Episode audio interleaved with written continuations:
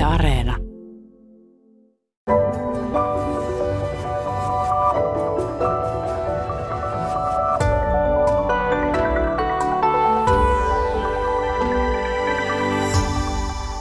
Oikein aurinkoista kesäaamupäivää, hyvät kuuntelijat. Nyt puhutaan tosiaan mökkeilyn tulevaisuudesta. Tervetuloa vanhempi tutkija Anna Strandell Suomen ympäristökeskuksesta. Kiitos. Sä oot tutkinut monipaikkaisuutta ja mökkeilyn tulevaisuutta. Ja tervetuloa Janne Poikolainen Helsingin yliopistosta. Kiitoksia.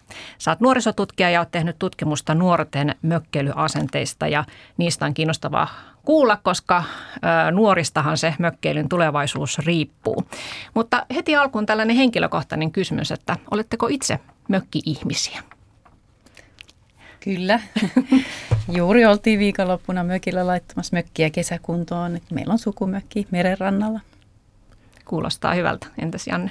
Joo, kyllä mäkin olen pienestä pitäen mökkeillyt ja nyt taas entistä aktiivisemmin.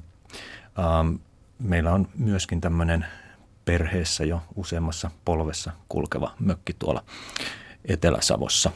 Ehkä ei niin tyypillinen nykymökki, että se on tämmöinen sähköistämätön ja vesikin pitää kantaa sisälle. Että siinä mielessä meillä mökkikausi vasta on pikkuhiljaa aloillaan, kun siellä tarkenee olla yötä. Mm-hmm. Se on oikein tämmöinen alkeellinen mökki, että se on toisaalta sitten varmaan hauskaa vastapainoa kaupunkielämällä. Kyllä, juurikin näin. Joo. No, Suomessahan on yli 500 000 varsinaista kesämökkiä ja päälle tulevat sitten vielä maaseudun tyhjät omakotitalot, joita pidetään vapaa-ajan asuntoina. Joten kaiken kaikkiaan voi ehkä arvioida, että näitä vapaa-ajan paikkoja on 600 000 kappaletta ja lähes 3 miljoonaa suomalaista käy suht säännöllisesti mökillä.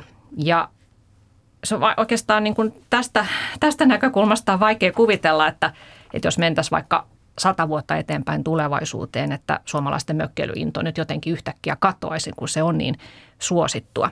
Mutta jos mennäänkin nyt ajassa taaksepäin siihen aikaan, kun kesämökkeily sai Suomessa alkunsa, niin voiko sieltä sitten vetää jotakin johtopäätöksiä tulevaisuuden suhteen? Nykyinen mökkikulttuurimmehan alkoi, en tiedä koska, ehkä joskus 1800-luvulla, kun kaupunkieliitti on lähtenyt kesänviettoon maaseudun huviloihin ja sitten tuolta ehkä 50-luvulta lähtien niin vaurastunut kaupunkilainen keskiluokka on myös alkanut hankkia kesäpaikkoja. Niin mitä sä sanot, Anna Strandell, että voiko näistä syistä, joiden takia mökkeily alkoi, niin päätellä jotain tulevaisuudesta? Kyllä siellä on semmoisia perustrendejä, jotka vieläkin pitää paikkansa, että kaupungistuminen lisää mökkeilyä, koska kaupunkilaiset viettää enemmän aikaa mökeillä. Liikenneyhteyksien kehitys ja se, että ihmisillä on nykyään autot, se tietysti auttaa, niin kuin, että päästään nopeasti sinne mökille. Yleinen vaurastuminen, että on varaa pitää kakkosasuntoa. Että on monia trendejä, jotka edelleenkin pitää paikkansa ja joista voidaan niin kuin johtaa tätä tulevaisuutta, mutta on paljon uusia trendejä ja epävarmuuksia, joista on sitten vaikeampi sanoa, että miten ne vaikuttaa. Minkälaisia nämä uudet trendit sitten on? No ehkä se suurin on, että on paljon tämmöisiä kilpailevia vapaa-ajan viettotapoja, että kuinka paljon sitten tulevaisuudessa sit matkailu tai kaupunkikulttuuri, muut vapaan viettotavat sitten kilpailee mökkeilyn kanssa, että nyt on jo nähtävissä, että aika harva viettää enää sitä koko kesää 3 kuukautta siellä mökillä, että vapaan tutkimuksestakin nähdään, että siellä vietetään lyhyempiä aikoja kuin ennen. Niin ennen vanhaan se on kai ollut juuri sellaista, että oikein pakataan todella isot pakaasit ja sitten mennään sinne kesähuvilalle ja ollaan siellä tosiaan sitten 3 kuukautta. Joo, ja tämähän on kiinnostava tilanne, että useiden tutkimusten mukaan vaikka nykyihmisillä on vapaa-aikaa monilla enemmän kuin menneinä vuosikymmeninä, niin ihmiset itse kuitenkin tuntevat itsensä niin kuin entistä kiireisemmäksi. Ja on kiinnostava nähdä, että miten tämä sitten vaikuttaa esimerkiksi juuri mökkeilyyn ja esimerkiksi siellä mökillä vietettyjen ajanjaksojen pituuteen ja määrään. Niin, no joka tapauksessa niin suurin osa mökin omistajista on tosiaan kaupunkilaisia ja tämä mökkeily on aina liittynyt kaupunkikulttuuriin ja kaupungistumiseen. Ja voimakkain tämmöinen maaltamuutto kaupunkeihinhan tapahtui 60- ja 70-luvulla, jolloin myös tosi paljon ostettiin näitä kesäpaikkoja. Mutta tämä nykyajan kaupungistuminenhan on sitten taas vähän erilaista kuin silloin, että silloin muutettiin selkeästi maalta kaupunkiin, nyt taas muutetaan pienemmistä kaupungeista isompiin kaupunkeihin. Vaikuttaako tämä erilainen tapa kaupungistua tähän mökkeilyyn? No joo, me ollaan tehty näitä mallinnuksia niin kuin kyselytutkimusten perusteella ja totta kai niin kuin pienissä kaupungissa asuvilla on vähemmän eroa suuressa kaupungissa asuviin kuin sitten maaseudulla asuviin, että toki, mutta kyllä niin kuin näissä meidän mallinnuksissa kuitenkin näyttää siltä, että se kaupungistuminen edelleen jonkin verran lisäisi sitä vapaan asuntojen käyttöä. Joo. No, jos ajatellaan ihmisiä, jotka silloin 60-70-luvulla ovat hankkineet sen vapaa-ajan asunnon, niin he ovat nyt sen verran iäkkäitä, että herää kysymys, että mitä heidän omistamilleen mökeille käy. Että 4/4 mökin omistajista on 80-vuotiaita, että haluavatko he luovuttaa nämä paikat esimerkiksi lapsilleen tai lapsenlapsilleen ja haluavatko nämä nuoremmat polvet sitten jatkaa sitä mökkeilyä. Vai tuleeko sitten Suomesta tuhansien hylättyjen mökkien maa? No, tutkija Janne Poikolainen, sä oot tosiaan selvittänyt mökkeilyn merkityksiä eteläsavolaisessa Mäntyharjun kunnassa mökkeileville nuorille. Niin miksi ensinnäkin tämä Mäntyharju tässä valikoitui sun tutkimuspaikaksi? No, siihen on montakin syytä. Ensinnäkin tietysti se, että Mäntyharju, niin kuin moni Etelä-Savon kunta, niin ne on tämmöisiä, voisi sanoa, suomalaisen mökkikulttuurin hotspotteja, erittäin mökkirikkaita kuntia. Tähän liittyy sitten myös se, että kirjoitin ennen tätä nuoria koskevaa tutkimushanketta niin Mäntyharjun kunnan paikallishistoriaa ja siellä tämä mökkeilykehitys oli sitten vahvasti läsnä ja varmasti tähän vaikuttaa myös se, että itse olen paikkakunnalta kotoisin. Tuttu paikka sulle. Kyllä. Joo. No, tämä mökkeilyhän tosiaan liittyy ikävaiheeseen voimakkaasti, että alle 20-vuotiaat niin viettävät mökillä vain 20 vuorokautta vuodessa suunnilleen. Ja sitten kysymys on juuri se, että kun heille tulee ikää, niin jatkavatko he sitä mökkeilyä samaan malliin kuin vanhempansa. No, jos nyt kysytään ensin, että mitä nämä nykyiset nuoret 12-17-vuotiaat, joita tutkit, niin millaisia asenteita heillä on nyt sitä mökkeilyä kohtaan? No, nämä nuoret, jotka tavoitin sieltä mökeiltään niin haastatteluihin, niin heistä oikeastaan kaikki suhtautuivat mökkeilyyn positiivisesti. Heille se oli tärkeä osa kesän ja kesäisen vapaa-ajan viettoa. Tietenkin on sitten paljon nuoria semmoisia, joita mökkeily ei kiinnosta ja heidän asenteisiinhan mä en tavallaan tämän haastatteluryhmän tai aineiston kautta päässyt käsiksi. Mutta se oli tosiaankin merkittävä osa näiden nuorten kesän viettoa ja oli kiinnostavaa huomata, kuinka nykyään me puhutaan paljon tästä nuoruuden ja nuorten elämäntavan urbanisoitumisesta, niin nämä nuoret, jotka he siis olivat kaupunkimaisista ympäristöistä oikeastaan kaikki kotoisin, niin kuinka tärkeää heille oli juurikin tämä niin kuin luonnonläheinen elämäntapa siellä ja myöskin tämmöinen pelkistetty eläminen, joka me liitetään tämmöiseen perinteiseen mökkeilyyn, niin olkoonkin, että hieman valikoivasti, mutta oli kuitenkin siellä läsnä ja mukana. Joo, no mikä näiden nuorten mielestä oli se paras juttu mökillä, joka sai heidät lähtemään sinne vanhempiensa mukaan? No, tätä heiltä kysyin ja aika yksimielisesti he haastattelusta toiseen nostivat esiin juurikin tämän niin kuin luonnon äärellä ja erityisesti niin kuin veden äärellä olemisen. Että heille tämä saunominen, uiminen, kalastaminen oli se mökkeilyn paras osa. Mutta sitten siellä oli myös tämmöisiä esimerkiksi niin kuin perheen kanssa yhdessä oleminen. Ja siellähän, niin kuin hekin kertoivat, niin ollaan usein useassa sukupolvessa, että siellä saattaa olla vanhemmat ja, ja isovanhemmat mukana tai sitten vastaavasti esimerkiksi serkkuja, tätiä, setiä. Että tämmöinen yhteisöllisyyskin on sieltä nousi vahvasti esiin. Yllättävän perinteisiä juttuja. Kyllä. Jos tätä samaa asiaa tarkastelee meidän valtakunnallisten käyttäjäkyselyiden pohjalta, niin näkyy hyvin toi sama ilmiö, että on aika lailla semmoinen elämänvaihekysymys tämä mökkeily. Että lapset on siellä vanhempiensa mukana, 20-30-vuotiaat mökkeilee hyvin vähän ja sitten taas se alkaa tuossa 40 jälkeen nousta aika voimakkaasti se mökeillä vietetty aika ja eniten siellä sitten viettää aikaa tämmöiset 55-75-vuotiaat, erityisesti eläkkeellä olevat ja nämä motiivit on myös semmoinen, mitä on vähän tarkasteltu just iän mukaan, että oikeastaan kaiken ikäisille on tärkeää just tämä tämmöinen niin kuin luonnossa oleminen, arjesta irrottautuminen ja se yhdessäolo sitten perheen kanssa. Ja erityisesti juuri nuorille näkyy just tämä yhdessäolo perheen kanssa. Ja sitten tämmöinen niin kuin omavaraisuus, sadonkorjuumotiivi, että halutaan niin kuin sienestää, marjastaa, kalastaa, viljellä, niin se nousee sitten erityisesti ikääntyneillä, että hyvin voimakkaaksi mökkeilymotiiviksi.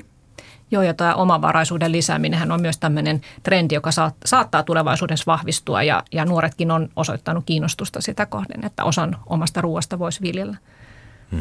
Toki täytyy sanoa, että näissä mun haastatteluissa tämmöinen niin kuin puuhastelumökkeily ei noussut erityisen vahvasti niin kuin esiin, ainakaan tämmöisenä niin kuin mökkeilyn ihanteena tai semmoisena toivottuna mökkeilyelämäntapana. Nuoria ei kiinnostanut kauheasti se puuhastelu.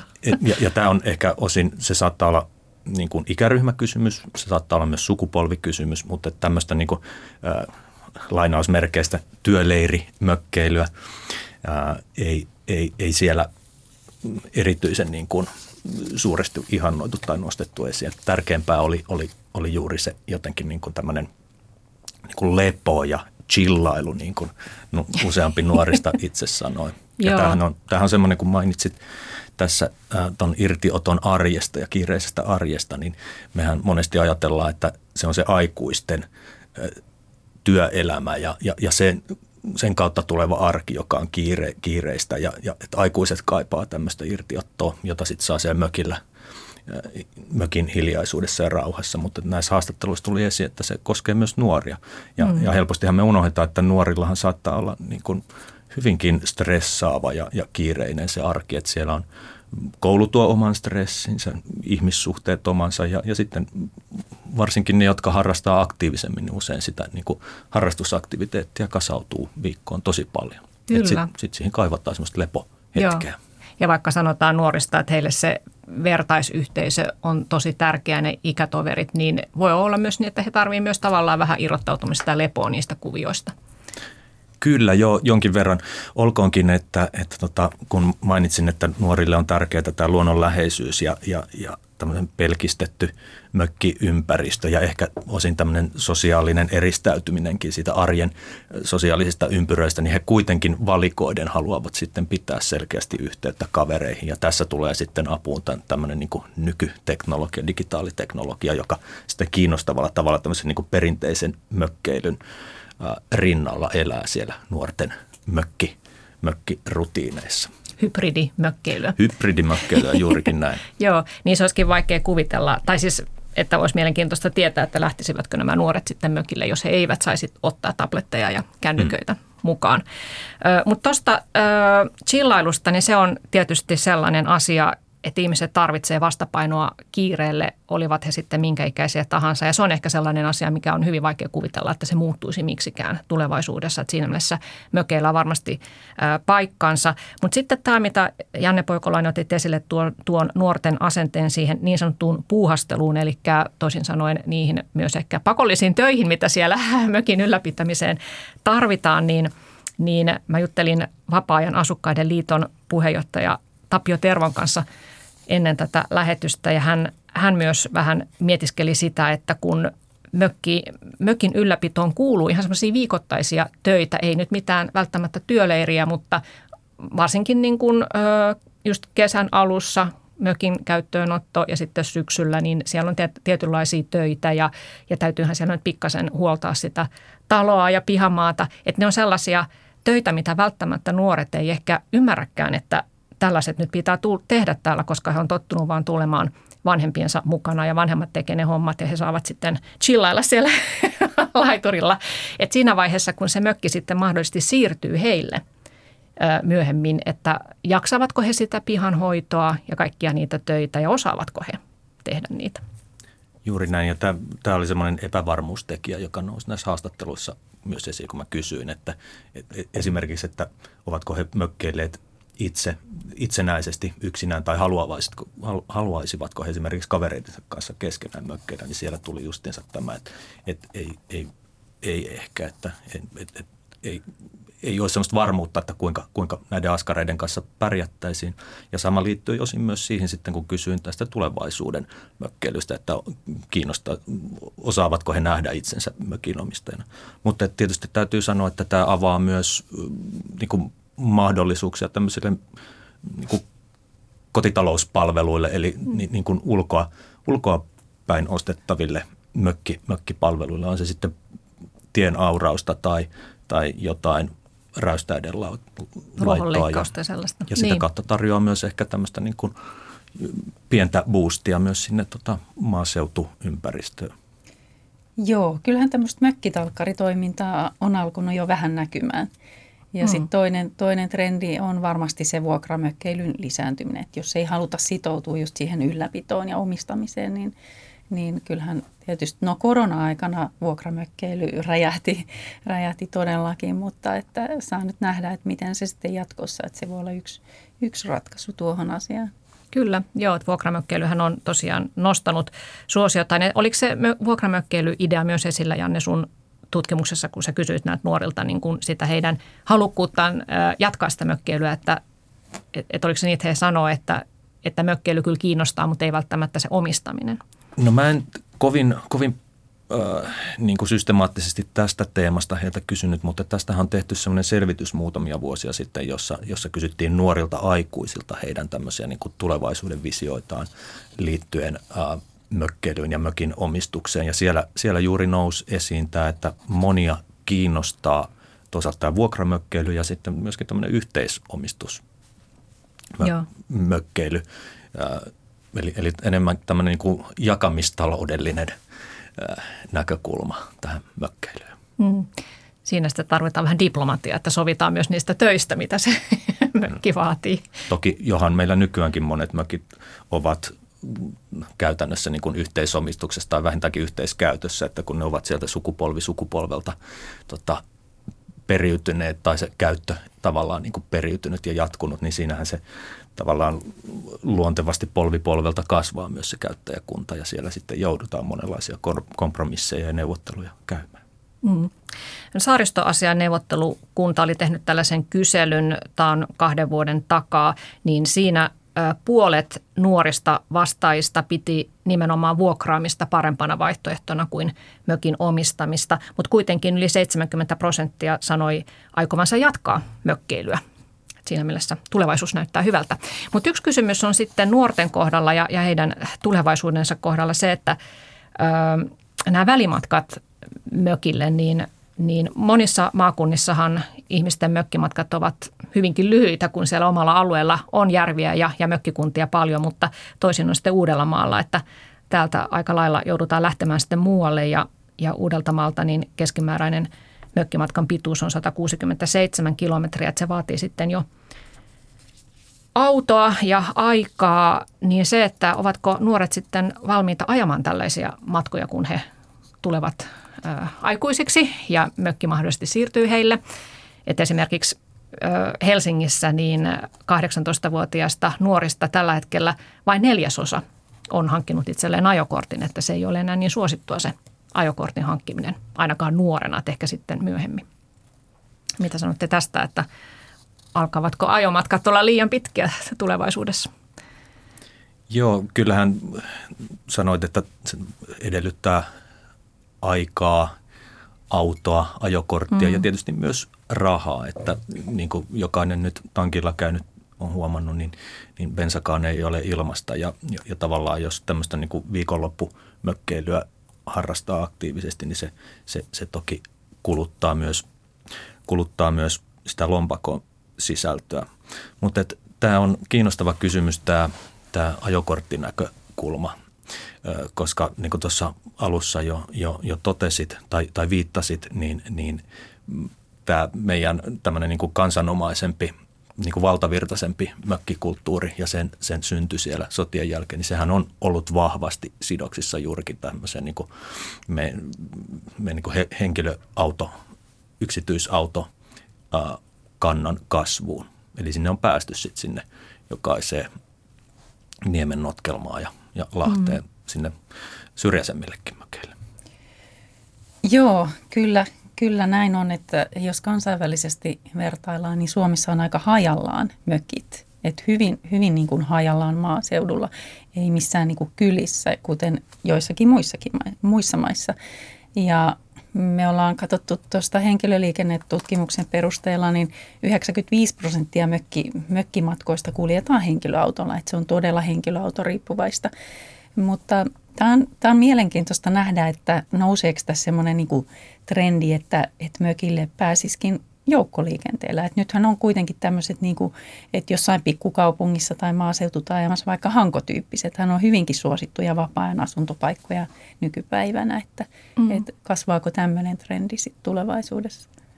Niin, ja siinä voisi olla taas sitten yksi työmahdollisuus maaseudulla asuville, että on joku tämmöinen taksityyppinen palvelu, että haetaan sieltä rautatieasemalta tai bussiasemalta ja viedään sitten mökeille ihmisiä. Yksi tällainen seikka, joka vaikuttaa siihen mökkeilyn tulevaisuudessa on se, että millaiset tunnesiteet siihen paikkaan on ehtinyt muodostua. Että jos ajatellaan nyt näitä suuria ikäluokan ihmisiä, niin heillähän on ikään kuin luontevasti yhteys sinne maaseutuun ja on sitä ylisukupolvisuutta ja tietynlaista ehkä nostalgiaakin, joka liittyy siihen paikkaan. No heitä seuraavilla sukupolvilla ei välttämättä enää ole tällaista yhteyttä. Se on ehkä katkennut, ei ole sellaista tietynlaista tunnesidettä siihen mökkipaikkaan, niin voiko tämä vaikuttaa sitten tulevaisuuden mökkeilyintoon? Mä jotenkin suhtaudun vähän kriittisesti tuohon ajatukseen, että ei olisi tunnesidettä sen takia, että tavallaan omat juuret ovat kaupungissa.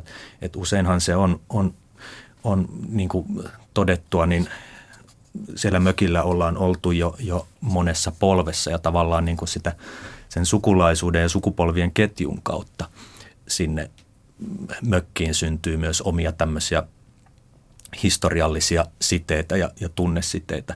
Ja tietysti muutenkin, jos ajatellaan, niin monesti tutkimuksessakin on korostettu sitä, tätä mökin roolia niin nimenomaan tämmöisenä niin kuin, pysyvyyden paikkana tai kiinnekohtana, että ihmisethän, meidän niin kuin ykkösasunnothan saattaa vaihtua hyvinkin tiiviiseen tahtiin ja monet murrosiässä olevat nuoretkin ovat jo muuttaneet usein, jos eivät nyt paikkakunnalta toiselle, niin ainakin asunnosta toiseen.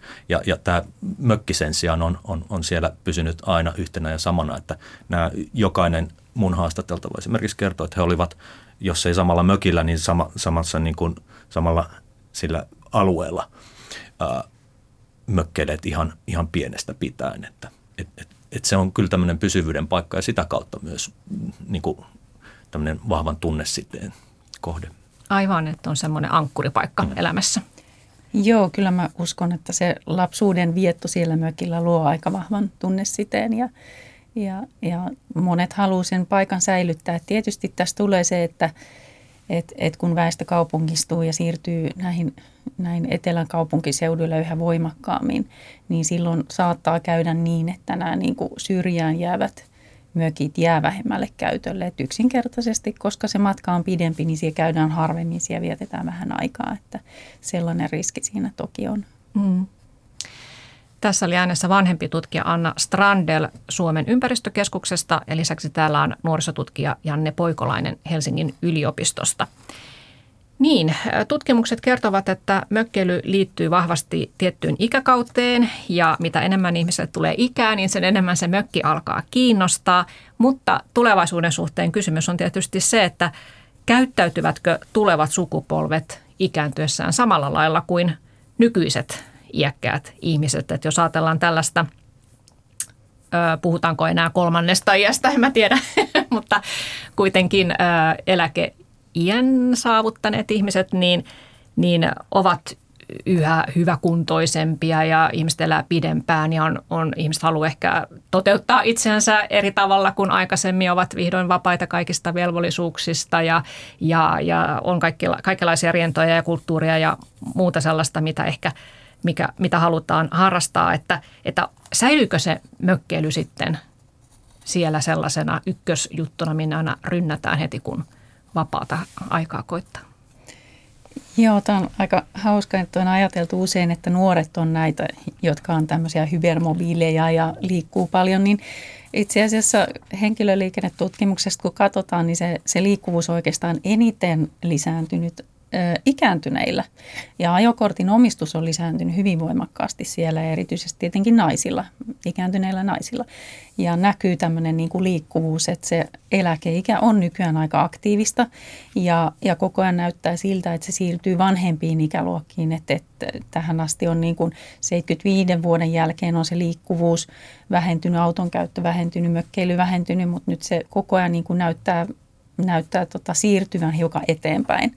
Et siinä mielessä, että kun meillä tällä hetkellä lähitulevaisuudessa lisääntyy erityisesti yli 75-vuotiaiden määrä, että ollaan nyt päästy tässä ikääntymisessä jo siihen vaiheeseen, että nämä niin kuin erityisen vanhimmat ikäryhmät, niin voihan olla, että näissäkin ikäryhmissä nyt sitten kuitenkin mökkeillään tulevaisuudessa enemmän kuin ennen. Mm. Joo. Kyllä joo, ja tämähän on jotenkin tämä mökkeilyn tulevaisuuden ennustaminen erityisesti näinä aikoina tuntuu tosi hankalalta, koska ihmiset voivat haluta viettää vapaa-aikaansa monella tavalla, mutta sitten meillä on tämmöisiä monenlaisia rajoitteita, jotka nyt näyttävät ainakin tästä hetkestä katsoen niin entistä enemmän ikään kuin ruksaavan näitä vaihtoehtoja sitten pois. Et mä ajattelen justiin, että tämä kestävyysnäkökulma, että on paljon puhuttu, että Y-sukupolvia siitä nuoremmat, niin ennemmin lähtevät ulkomaille kuin mökilleen. No nyt näyttää siltä, että mitä todennäköisimmin jatkossa ulkomaille ei ihan tuosta vaan lähetäkään. Et on tämä tavallaan niin ilmastokriisin luomat rajoitteet ja sitten tietysti tämä yleisemminkin meillä on epidemiaa, meillä on tämä sotatilanne, jotka monenlaisia niin kuin rajoitteita luovat. Mm-hmm. Ja se on kiinnostavaa nähdä, että miten tämä sitten vaikuttaa. Niin, kyllä toisaalta siis nämä ilmastoasiathan ovat ihmisten mielessä, mutta sitten taas toisaalta ei ehkä tällä hetkellä näy noissa lentotilastoissa, että koronan jälkeenhän ihmiset ovat ihan yhtä lailla rynnänneet varailemaan lentoja kuin aikaisemminkin, mutta ehkä se nuori polvi on sitten sellaista tiedostavampaa, jotka oikeasti miettii sitä omia valintoja. Toi on ihan totta ja me puhutaankin tämmöisestä niin kuin arvojen ja käyttäytymisen välisestä gapista, kuilusta, että vaikka ihmiset ovat tietoisia näistä ilmasto-ongelmista ja tavallaan niin kuin ovat tämmöisen kestävän elämäntavan puolesta ja kannattavat niin kuin sitä tukevia arvoja, niin sitten se omassa käyttäytymisessä ei välttämättä hirveästi näy. Mutta mä ajattelenkin, että sehän on aika todennäköistä, että tulevaisuudessa se niin kuin tämän kestävän elämäntavan mukainen käyttäytyminen on ehkä entistä vähemmän yksilön oma valinta. Et ehkä sieltä ylhäältä päin enemmän säädellään ja pistetään niin kuin rajoitteita esimerkiksi lentomatkustamiseen. Niin ja aivan, että jos lentomatkustamista alettaisiin, tai se alkaisi maksaa sen verran, kun se oikeasti aiheuttaa näitä tuhoja ympäristölle, niin se maksaisi aivan eri tavalla kuin nyt, kun sitä tuetaan niin paljon. Mutta siis mökkeilykään ei ole aivan päästötöntä. Tehän olette Suomen ympäristökeskuksessa selvittäneet mökkeilyn vaikutuksia ilmastoon, niin mitä sieltä selvisi näistä päästömääristä? Joo, jonkun verran sitä on selvitetty. Ei vielä hirveän kattavasti, mutta tällä hetkellähän tämä niin kuin kestävän monipaikkaisuuden edistäminen on nyt ollut todella paljon esillä sekä niin kuin valtion taholta että sit seutujen ja kuntien taholta, jotka kokee, että tämä on niin kuin monille maaseutukunnille tämä on aika tärkeä elinvoimakysymys, että he saa sitä kausiväestöä sinne. Kyllä sitä on jonkun verran selvitetty, että on erilaisia ilmastovaikutuksia ja muita ympäristövaikutuksia. Ja nämä suurimmat vaikutukset nyt tulee just nimenomaan tästä niin kuin liikenteestä, liikkumisesta, joka on hyvin henkilöautopohjasta. Että jopa noin niin kuin 10% henkilöautoilun päästöistä johtuu mökkiin ja kakkosasumiseen liittyvistä matkoista. Ja sitten toinen on tämä energiankulutus, mökkien lämmitys, sähkön käyttö. Että ne on ne suurimmat päästölähteet. Sitten on tämmöisiä niin kuin paikallisia luontovaikutuksia, päästöjä vesistöihin, maaperään. Tämmöistä luonnon pirstoutumisvaikutusta on aika paljon, koska meillä on nämä mökit hajallaan. Ne kasvattaa aika paljon sitä rakennettua ympäristöä, kun otetaan huomioon vielä ne kaikki mökkitiet ja pirstoo sitä luonnonaluetta. Että kyllä paljon vaikutuksia on ja näitä. Tämä on tietysti tämmöinen niin kuin asia, että tämä vapaan asuminen tulee käymään läpi tämän niin kuin ilmasto-ympäristövaikutusten arvioinnin ja nämä haitallisten vaikutusten vähentämistoimet. Ihan niin kuin nämä kaikki muutkin ihmistoiminnan osa-alueet tulee käymään läpi. Mutta toki niin kuin lentomatkailuun verrattuna niin ne vaikutukset on pienemmät. Joo, mä lueskelin siitä teidän selvityksestä, että jos on laskettu yhden mökin hiilijalanjälkeä perustuen keskimääräiseen mökkeilyyn Etelä-Savossa, ja yhtä eteläsavolaista mökkiä käyttää keskimäärin 4 ihmistä, ja jos sinne tehdään vuosittain 24 reissua ja matkan pituus mökille on noin 118 kilometriä, niin silloin hiilijalanjälki yhtä mökkiä kohden on noin 2000 kiloa ja se vastaa noin 6000 lentokilometriä. Eli tietysti nyt jonkin verran voisi lentää tuolla vastaavalla päästömäärällä, mutta 24 reissua verrattuna sitten ehkä yhteen lentomatkaan, niin ei tietysti siinä mielessä ole paljon. Mutta toi kuulosti kyllä paljolta, että 10% Suomen henkilöautoliikenteen päästöistä syntyy pelkästään mökkimatkoista. Mutta se tietysti voi muuttua tulevaisuudessa, jos autokanta sähköistyy tai siirrytään kaasuautoon. Joo, kyllä se näyttää siltä, että tämä liikkuminen on tällä hetkellä se suurin tekijä, mutta totta kai tämä yleinen autokannan teknologinen kehitys ja sähköistyminen auttaa siihenkin asiaan, mutta sitten voi tietysti miettiä itsekin sitä mökkeilyliikkumista, että voiko sitä liikkumisen tarvetta vähentää, että viettää esimerkiksi pidempiä aikoja mökillä. Mm. No yksi tämmöinen ympäristöön vaikuttava tekijä on se, että kuinka paljon sitä mökkiä halutaan varustaa ja kuinka paljon sellaisia mukavuuksia sinne halutaan lisätä. Nythän mökkibarometri kertoi, että aikaisempaa suurempi osa ihmisistä kertoi aikovansa parantaa sen vapaa-ajan asuntonsa varustetasoa seuraavan vuoden aikana, mikä tietysti myös viittaa siihen, että siellä aiotaan tulevaisuudessa viettää yhä enemmän aikaa. Mutta mitä te tiedätte teidän tutkimustanne perusteella siitä, että haluavatko ihmiset enemmän niitä mukavuuksia ja arvostetaanko sitä ikään kuin, että kaikki on helppoa, vai voisiko kenties tulevaisuudessa tulla jonkinnäköinen vastaliike, että arvostetaankin sitä alkeellista mökkiä, niin kuin Janne sanoit, että sun oma mökki on semmoinen sähkötön ja kantoveden varassa, niin pystyttekö tästä uumoilemaan jotakin, että mihin suuntaan ollaan menossa tämän suhteen? No tähän varmasti osittain liittyy myös se, että kuinka paljon siellä mökillä vietetään aikaa, jos ne on, ja mihin aikaa vuodesta, jos ne on tämmöisiä niin kuin viikonloppupyrähdyksiä kesäaikaan, niin kuin monilla nuorilla on, niin silloin sinne ei välttämättä niin kaivata semmoista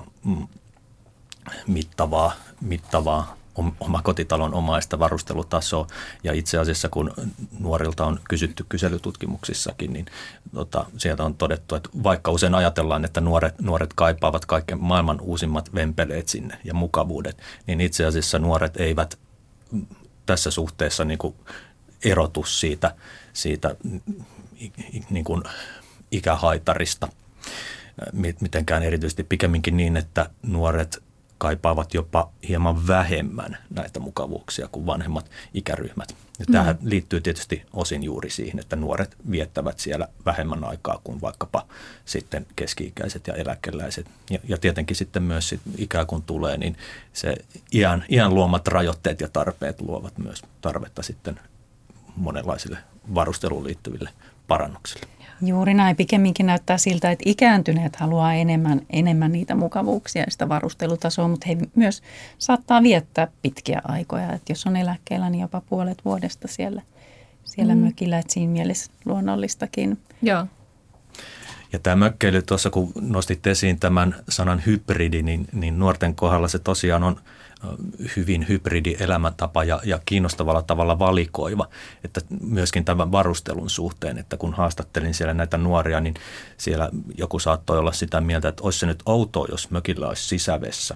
Että kyllä mökille kuuluu ulkovessa, mutta samaan aikaan kuitenkaan ei nähnyt ongelmallisena tai ristiriitaisena sitä, että vaikkapa katsoo Netflixiä tabletilla tai pelailee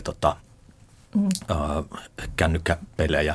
Tai sitten vastaavasti toinen haastateltava oli sitä mieltä, että mökin ei kuulu olla ikään kuin tämmöinen moderni tai talonomainen, vaan enemmänkin semmoinen perinteisempää mökkiä, pelkistetympää, maanläheisempää mökkiestetiikkaa edustava. Mutta sitten kuitenkin hän kertoi niistä ikään kuin näistä mökkiarjen käytännöistä, että siellä sitten oli niin kuin tätä monenlaista elektroniikkaa ja tietokonetta ja muuta mukana.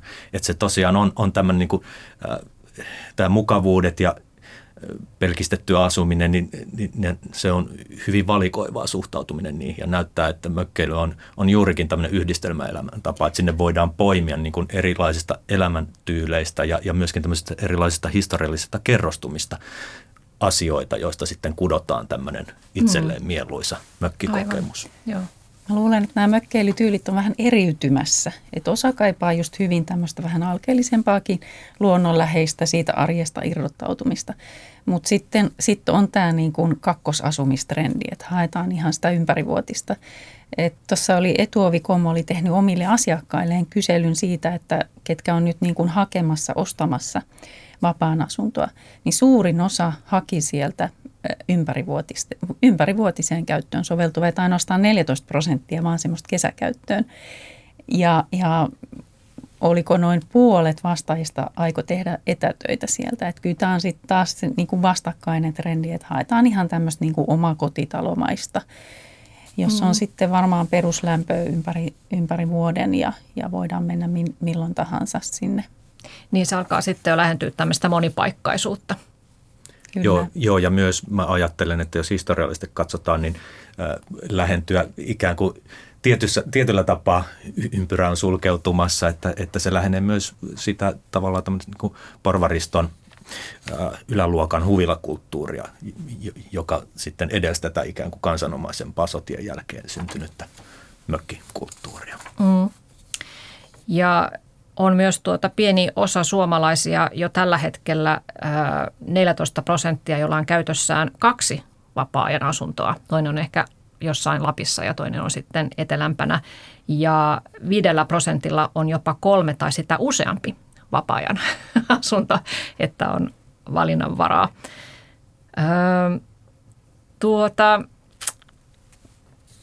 Vielä tästä tulevaisuudesta liittyen tähän ympäristöasiaan, niin ilmastonmuutoshan etenee vääjäämättä, vaikka sitä ei ehkä Suomessa samalla lailla konkreettisesti vielä huomata kuin Etelä-Euroopassa ja muualla maailmassa. Mutta jos ja kun täälläkin ilmasto kuumenee, niin se voi olla myös sellainen asia, joka sitten vahvistaa tätä mökkikulttuuria, koska kaupungeissa tulee olemaan tukalan kuuma, niin sitten on varmaan entistä arvokkaampi asia, että on paikka, minne voi mennä vähän vilvoittelemaan, jossa on sitä vettä paljon ja vielä semmoista vehreyttä ja vähän viileämpää. Kyllä, ja vastaavasti mökeillä enemmän sitä lumetonta ja jäätöntä aikakautta. Tuossa aiemmin jo mainitsinkin, että kirjoitin tuossa pari vuotta sitten Mäntyharjun paikallishistoriaa ja sieltä muistuu mieleeni tämmöinen lehtijuttu. Nyt jo vuosikymmenien takaa, mutta siellä ikään kuin nostettiin tavallaan myös, jos ei nyt iloittu, niin nostettiin hyvänä puolena tässä silloin jo ennakoidussa ilmaston lämpenemisessä, että nyt tuo meidän niin kuin mökkiläiset ovat täällä niin kuin tykönämme pidempään. Joo. Siinä on hyviä ja huonoja puolia, että varmasti juuri näin, että se mökkeilykausi pidentyy, mutta sitten taas toisaalta voi tulla että mökkeily on kuitenkin hyvin riippuvainen siitä ympäristön hyvästä laadusta. Ja ilmastonmuutos voisi tuoda mukanaan vaikka sinileväkukintoja, että sitten ei päästäkään sinne uimaan, joka on ihan keskeinen niin kuin elementti siinä mökkeilyssä aika usein. Niin, totta. En ajatellutkaan, ajattelin vaan niitä vilvoittavia vesiä siellä, mutta tosiaan jos on levän peitossa, niin se ei ehkä kauheasti houkuttele. Mutta tällaisia trendejä, joita ehkä nyt on jo havaittavissa, hiljaisuuden arvostaminen, luonnossa oleminen, omavaraisuuden toteuttaminen, niin nämä on kaikki myös nuorilla sellaisia asioita, mitä he arvostavat ja jotka voisi sitten vahvistaa sitä mökilläkin oloa. Mutta tehän olette Suomen ympäristökeskuksessa tehnyt ihan tällaisia skenaarioita aina vuoteen 2040 asti. 2040 ei enää itse asiassa ole kauhean kaukaista tulevaisuutta, mutta olette vähän laskeskellut tätä mökkeilyä ja myös monipaikkaisuutta ja ottaneet siihen huomioon väestön ikärakenteen ja aluetyypit ja mitä kaikkea olette huomioinutkaan, niin mitä sieltä Anna Strandell voisit nostaa esille, että mitä se näyttäisi? Nämä skenaariomallit perustuu tietenkin siihen nykyiseen mökkeilykäyttäytymiseen, että jatketaan niitä trendejä tulevaisuuteen ja ihan nämä niin kuin demograafiset väestömuutokset, kaupungistuminen, ikääntyminen ja niin edespäin, niin näyttää jonkin verran lisäävän vapaan asuntojen käyttöä.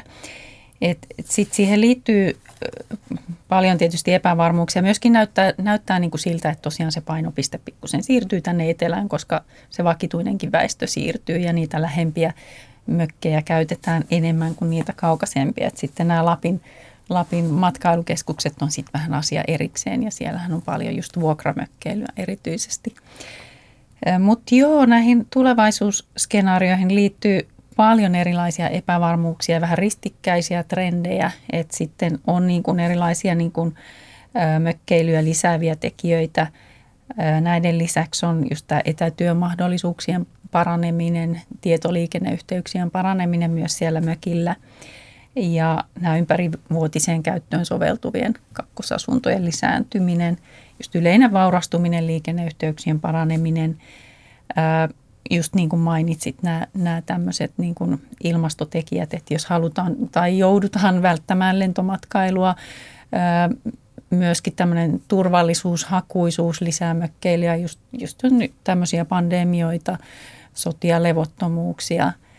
Että nämä on varmasti semmoisia niin kuin lisääviä tekijöitä, mutta sitten on myös mahdollisesti rajoittavia tekijöitä, että on niin kuin palveluiden saatavuus siellä mökkipaikkakunnalla, että jos se on eri kunta kuin missä sun vakituinen asunto, niin sä et ole edes oikeutettu kaikkiin palveluihin siellä, esimerkiksi kiireettömiin terveyspalveluihin, koulupäiväkotipalveluihin.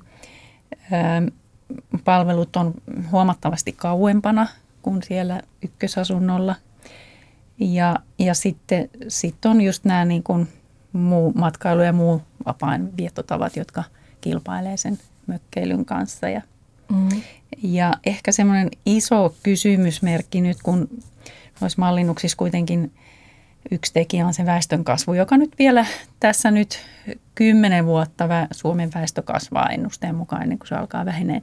Niin se kasvu perustuu kuitenkin kokonaan tällä hetkellä maahanmuutolle.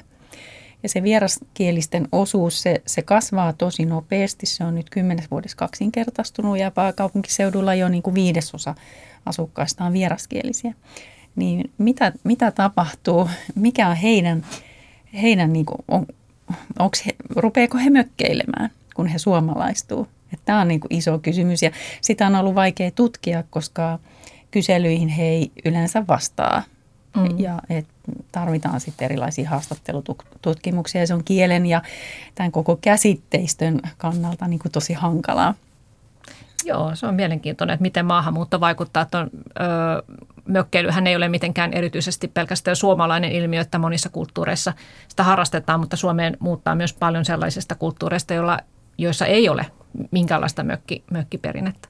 Kyllä, mökkeilyä tietysti muissa Pohjoismaissa harrastetaan ja venäläisillä on datsa-kulttuuria monissa muissa maissa, mutta just esimerkiksi just Afrikasta ja Lähi-idästä, niin heillä taas ei tämän tyyppistä ole. Joo. No tässä oli puhetta siitä, että tämä mökkeilyn lisääntyminen liittyy myös vaurastumiseen, mutta jos ajatellaan nuoria ja heidän taloudellista tulevaisuutta, niin Janne puhui tuossa, että se ei ole niinkään varma, että kaikki nyt tässä vääjäämättä vaurastuisivat tulevaisuudessa. Joo, kyllähän siihen liittyy semmoisia epävarmuustekijöitä ja muutenkin nuorisotutkimuksen puolella esimerkiksi on puhuttu tämmöisestä mahdollisesta niin kuin käänteestä tai katkoksesta tässä, että jos tähän mennessä niin kuin edeltävät sukupolvet usein ovat saavuttaneet tai niin kuin sukupolvet ovat saavuttaneet vähintäänkin sen edeltävän sukupolven veroisen elintason, niin nyt voi olla, että nämä tulevat tai nyt varttuvat nuorten polvet eivät sitten sitä saavutakaan. Ja kaiken kaikkiaan tämmöinen niin kuin taloudellinen epävarmuus jossain määrin vallitsee ja nämä tämänhetkiset maailman poliittiset ja epidemiologiset tilanteet eivät sitä varmastikaan yhtään hälvennä. Ja se voi olla, että tämä vaikuttaa myöskin tähän mökkeilykuvioon. Että mökkihän on aina myös taloudellinen sijoitus ja siihen pitää olla valmis investoimaan usein ihan kohtuullisen isojakin summia rahaa pelkästään jo ylläpitoon. Niin, ylläpitokin maksaa ja ilmeisesti on yhä kalliimpaan, että kiinteistövero ja jätemaksut ja nuohous ja tiemaksut ja siinä on monenlaisia maksuja, mitä ehkä nuoret ei vielä tiedäkään, mitä kaikkea siihen sitten liittyy ja jos tulevaisuus on talouden kannalta hiukan epävarma, niin se voi olla ensimmäinen asia, mistä sitten luovutaan. Mutta mitä mieltä olette sitten siitä, että kun monen mökkipaikkakunnan asukaslukuhan moninkertaistuu näiden kausiasukkaiden myötä, niin onko mökkeilystä niin sanotusti, ei nyt ehkä pelastamaan, mutta piristämään maaseudun kehitystä entistä enemmän tulevaisuudessa? Riittävätkö mökkiläiset ylläpitämään maaseutua elämänä? Kyllä monet maaseutukunnat näin uskoo, että se on ihan keskeinen tekijä sille kunnan elinvoiman kehitykselle, että sekä niin kuin sosiaalisesti että taloudellisesti he kuluttaa siellä palveluja, tuo sinne niin kuin työpaikkoja ja tuloja, kiinteistöveroja ja myös semmoista niin kuin sosiaalista elävyyttä ja tapahtumia sinne mökkipaikkakunnalle. Mm-hmm. Et sitten tämä ekologinen kestävyys on tietysti vähän semmoinen, mikä pitäisi vielä saada kuntoon, mutta että kyllä se on tietysti sitten aina täytyy myös muistaa, että kun se on joillekin paikkakunnille lisää, niin se on jostain pois. Tietysti se on enimmäkseen pois sieltä suurista kaupungeista, mutta että mobiilidatan perusteellakin niin heinäkuussa Helsingissä on 4 vähemmän yöpyviä suomalaisia kuin tammikuussa. Et se voi olla sitten joissakin kaupungeissa aika iso. Ja tietysti ulkomaiset matkailijat osin korvaa tätä, mutta ei kokonaan. Että näin niin kuin valtakunnan tasolla se voi olla pikkusen nollasummapeliä, mutta kyllä monille maaseutukunnille se on tosi tärkeä. Ja yritetään saada näitä just tämmöistä niin kuin myös lomakausien ulkopuolella näitä kausiasujia, just etätyötä tekeviä ihmisiä esimerkiksi. Mm. Kyllä joo, ja itse kun olen tarkastellut tilannetta Mäntyharjun näkökulmasta, niin se jotenkin se elinvoimaisuutta ylläpitävä vaikutus on usein tosi konkreettinenkin, että jos ajatellaan esimerkiksi kaupallisia palveluita, vaikkapa ihan ruokakauppoja, niin kyllähän he ison osan siitä ikään kuin voitostaan, tulostaan korjaavat siinä tai niin kuin mökkikauden aikana. Ja tätä kautta se mökkiläisten ikään kuin taloudellista elinvoimaa ylläpitävä vaikutus heijastuu myös näihin paikallisiin siinä mielessä, että myös heille nämä palvelut ovat sitten paremmin läsnä myös siellä talviaikaa sitten. Joo, on arvioitu, että nämä mökkiläiset tuovat 150 miljoonaa euroa vuodessa lisää rahaa näille mökkikunnille. No loppuun sitten vielä, minkälaista tulevaisuutta nyt tässä sitten summa summarum visioidaan mökkeilylle. Tosiaan juttelin tämän Vapaa-ajan asukkaiden liiton puheenjohtajan Tapio Tervon kanssa ja hän maalaili sellaista tulevaisuutta, että uudet mökit ovat yhä enemmän tämmöisiä omakotitalomaisia. Ykkös- ja kakkosasunnon välinen ero hämärtyy. Kakkosasunnossa saatetaan olla tulevaisuudessa jopa enemmän kuin siellä ykkösasunnossa.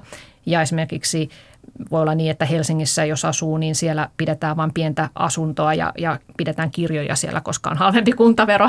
Ja sitten todellisuudessa asutaan siellä kakkosasunnossa enemmän ja ehkä vuokramökkeily lisääntyy ja sitten tosiaan, kun ei ehkä enää osata tehdä itse niitä kaikkia mökkitöitä ja korjaustöitä, niin se saattaa lisätä sitten työpaikkoja maaseudulle, että tulee tämmöisiä talkkaripalveluita yhä enemmän.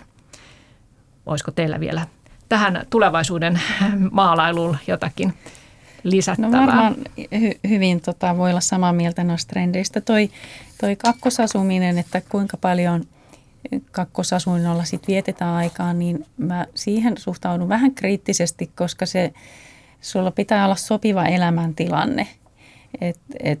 Usein ne on sitten lapsettomia pariskuntia tai lapset on lähtenyt kotoa, jotka pystyy näin joustavasti viettämään loma-aikojen ulkopuolella aikaa myös siellä kakkosasunnolla ja tekee vaikka etätöitä sieltä käsin. Mutta lapset sitoo aika paljon siihen ykköspaikkakunnalle, että silloin se on hankalampaa.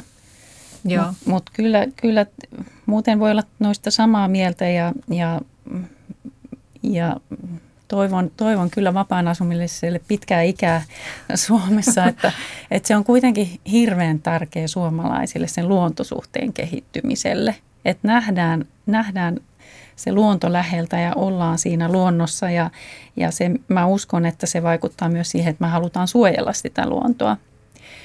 Ja kyllä niin kuin mökkiläiset usein on hyvin halukkaita tekemään sen mökkiympäristön hyväksi asioita ja heidät pitäisi ottaakin enemmän mukaan siihen kehittämiseen ja näiden niin kuin kestävien mökkeilytapojen kehittämiseen. Mm.